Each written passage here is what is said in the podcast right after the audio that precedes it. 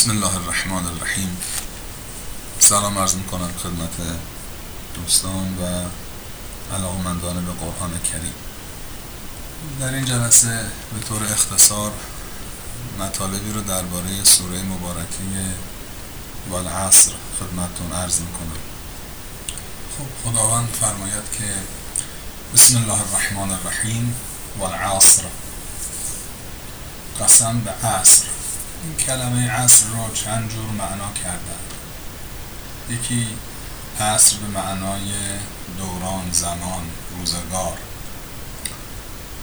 خب یعنی قسم به روزگار، به زمانه.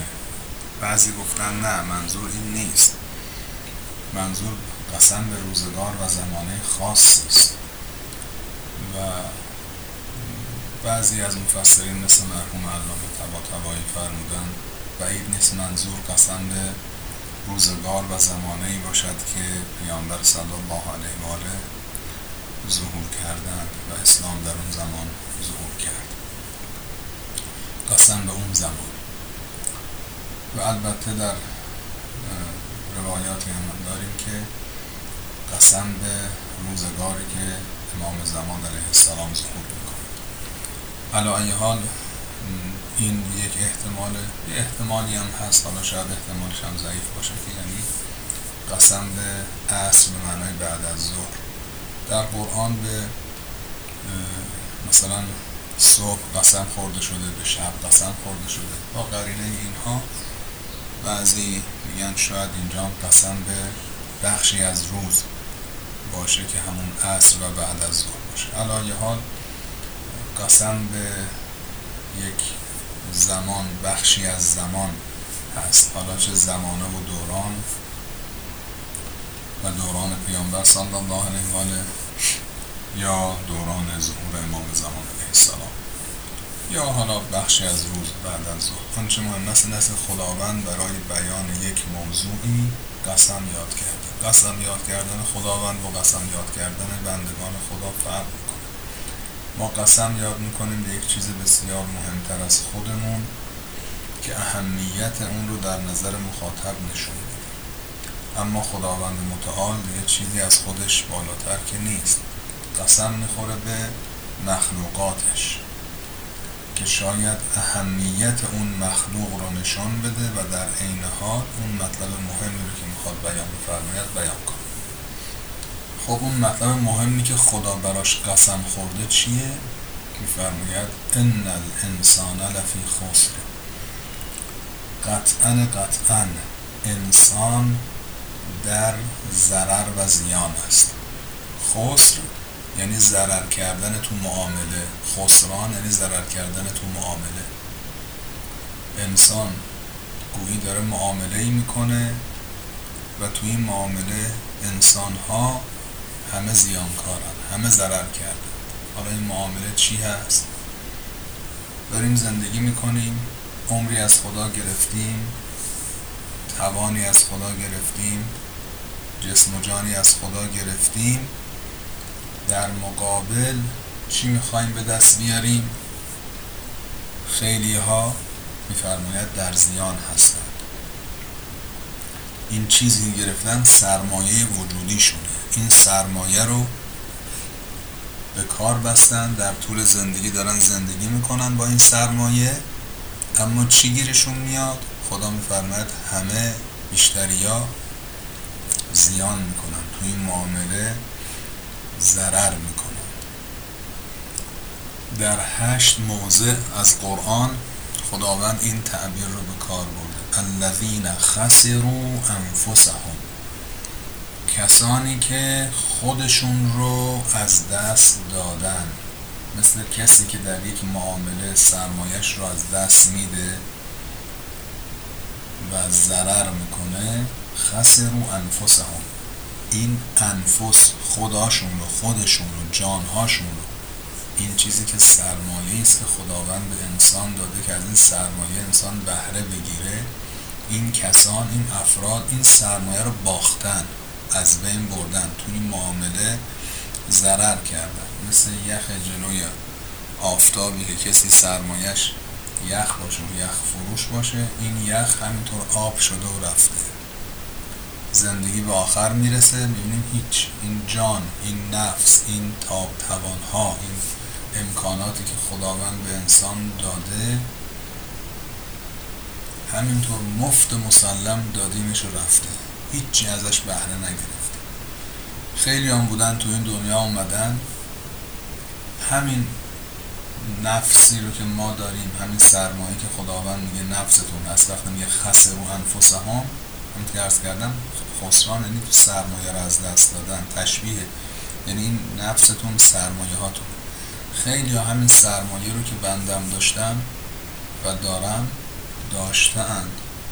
سلمان فارسی پیغمبر نبود، امام نبود، یک بشر عادی بوده، ولی او به کجا رسیده؟ من تو دنیا دارم چیکار میکنم؟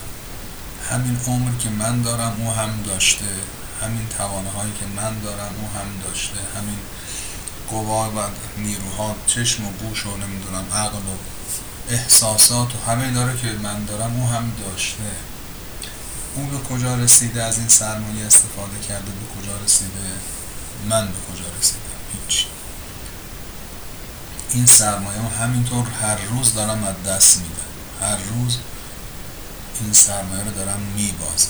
وقتی که از این دنیا میرم میبینم یک سرمایه به من داده بود خداوند، ولی نتونستم این سرمایه رو درست به کار بیاندازم. به کار انداختم، اما به کارهایی که نتیجه‌ای برا من نداشته.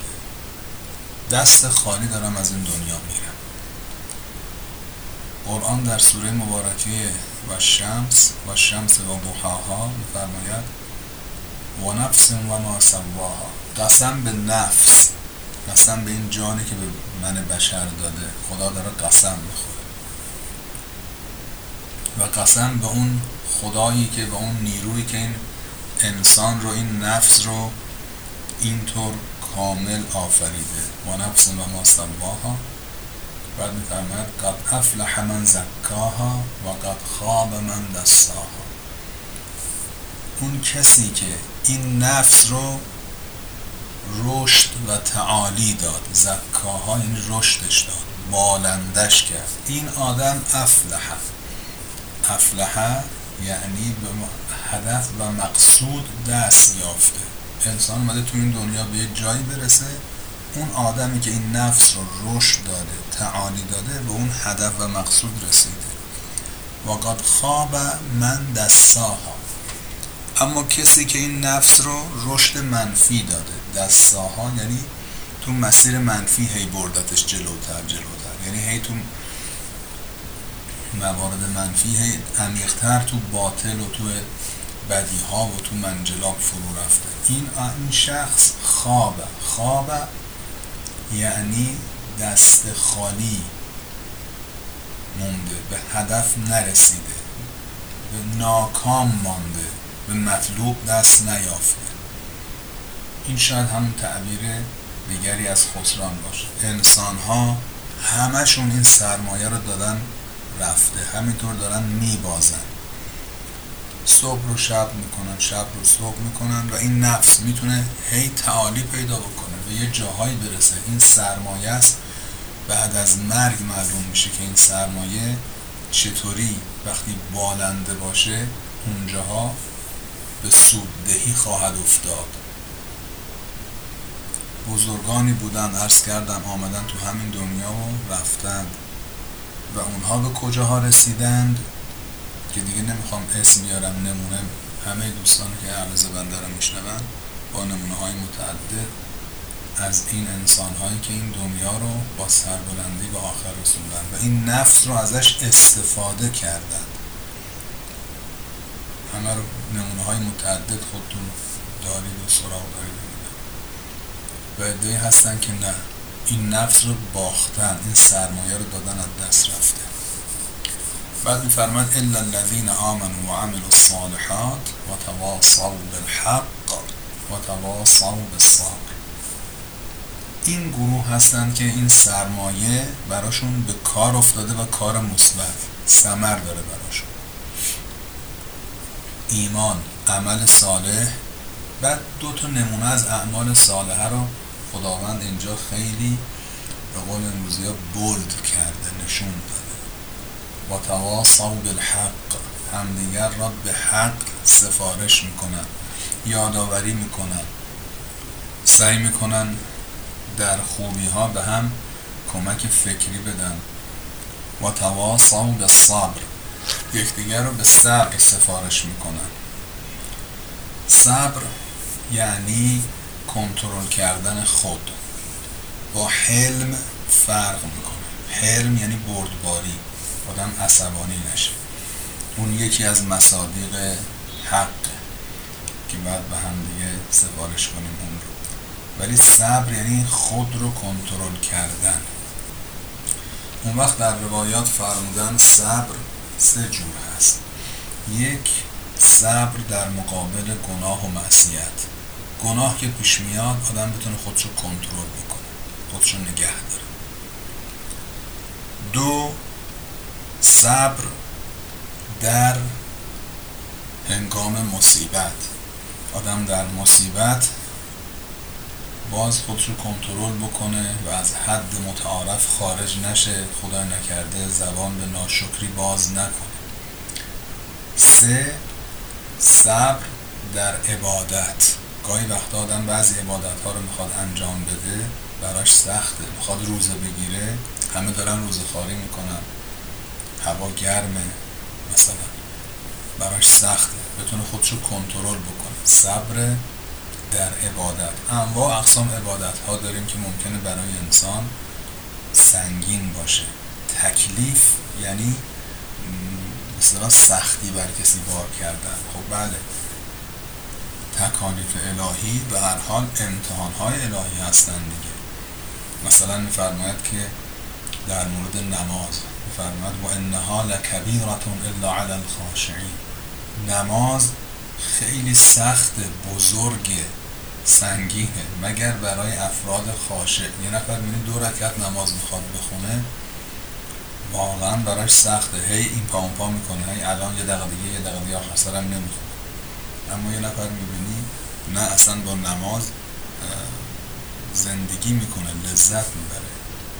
خاشعین نماز برشون سخت نیست. خب برای بعضی ها سخته، میفرماید صبر کردن بر این سختی که اون وقت یواش یواش براش شیرین میشه.